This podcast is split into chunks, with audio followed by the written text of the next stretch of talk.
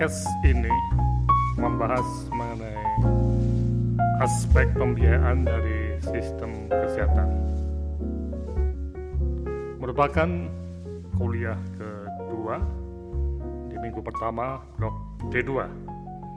Sebelumnya mari kita lihat uh, sebentar mengenai apa yang disebut sistem kesehatan yang ada di kuliah pertama di mana sistem kesehatan tersusun atas berbagai blok dan blok-blok itu bertujuan untuk meningkatkan status kesehatan dalam konteks tingkat dan pemerataan, kemudian responsiveness, proteksi sosial dan finansial, serta meningkatkan efisiensi.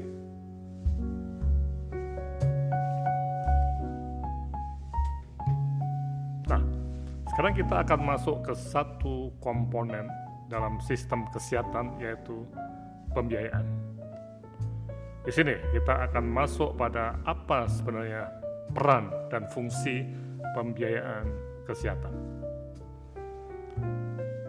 Oke, nah kalau kita lihat pembiayaan kesehatan tentunya berhubungan dengan anggaran dana ataupun sumber resources untuk kesehatan yang harusnya dirancang untuk memberikan semacam akses ya atau kesempatan untuk mereka yang sakit termasuk tindakan prevensi, promosi, penanganan medik dan rehabilitasi dengan mutu yang cukup agar efektif. Ya. Kemudian juga sangat penting bahwa pembiayaan kesehatan itu untuk menjamin masyarakat supaya tidak jatuh dalam kemiskinan ataupun situasi bencana karena menderita sakit. Nah, inilah yang disebut sebagai fungsi uh, pendanaan kesehatan.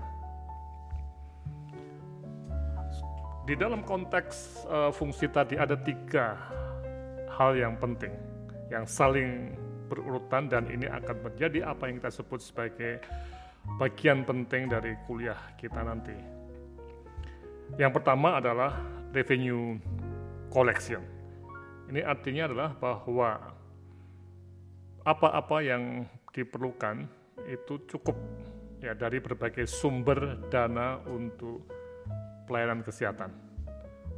Khususnya untuk mendanai paket-paket kesehatan dasar ya. Kemudian juga untuk mendanai hal-hal yang sifatnya tadi bersifat katastrofik yang jadi bencana kalau sakit. Jadi bagaimana sebuah negara itu bisa mengamankan sumber-sumber dana untuk kesehatan.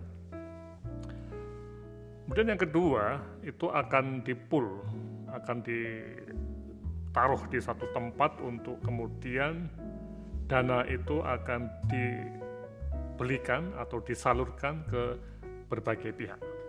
Nah inilah yang jadi fungsi-fungsi kunci dalam pendanaan kesehatan yaitu revenue collection, pooling, dan purchasing atau payment.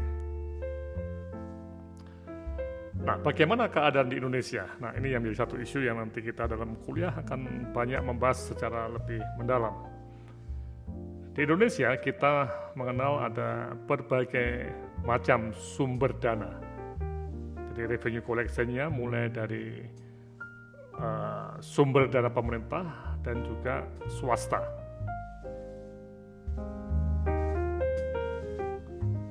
Sumber dana pemerintah itu mencakup pemerintah pusat dan daerah.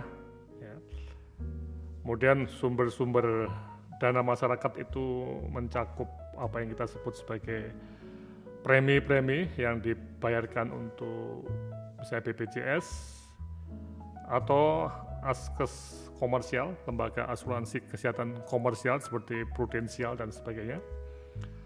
Kemudian langsung jadi dana-dana langsung dari kantong pasien untuk dibayarkan ke rumah sakit atau pelayanan primer. Dan juga ada dana-dana kemanusiaan atau filantropi untuk kesehatan.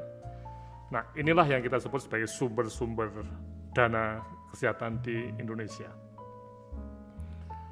Kemudian kalau kita lihat uh, pool di poolnya, ditempatkan di mana dana tadi, itu yang besar adalah di BPJS dan di Kementerian Kesehatan.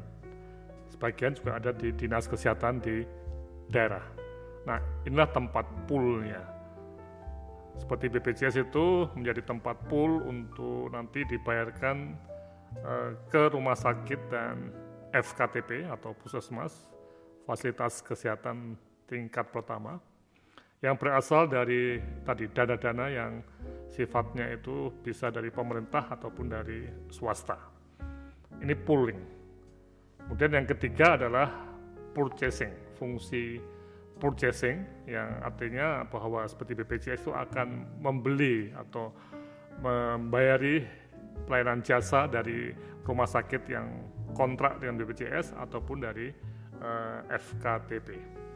Nah inilah, jadi ada tiga fungsi pembiayaan kesehatan yaitu revenue collection, pooling, dan purchasing.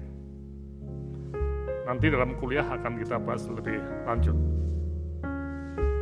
Silahkan menyiapkan dengan membaca PowerPoint yang akan dibagikan. thank you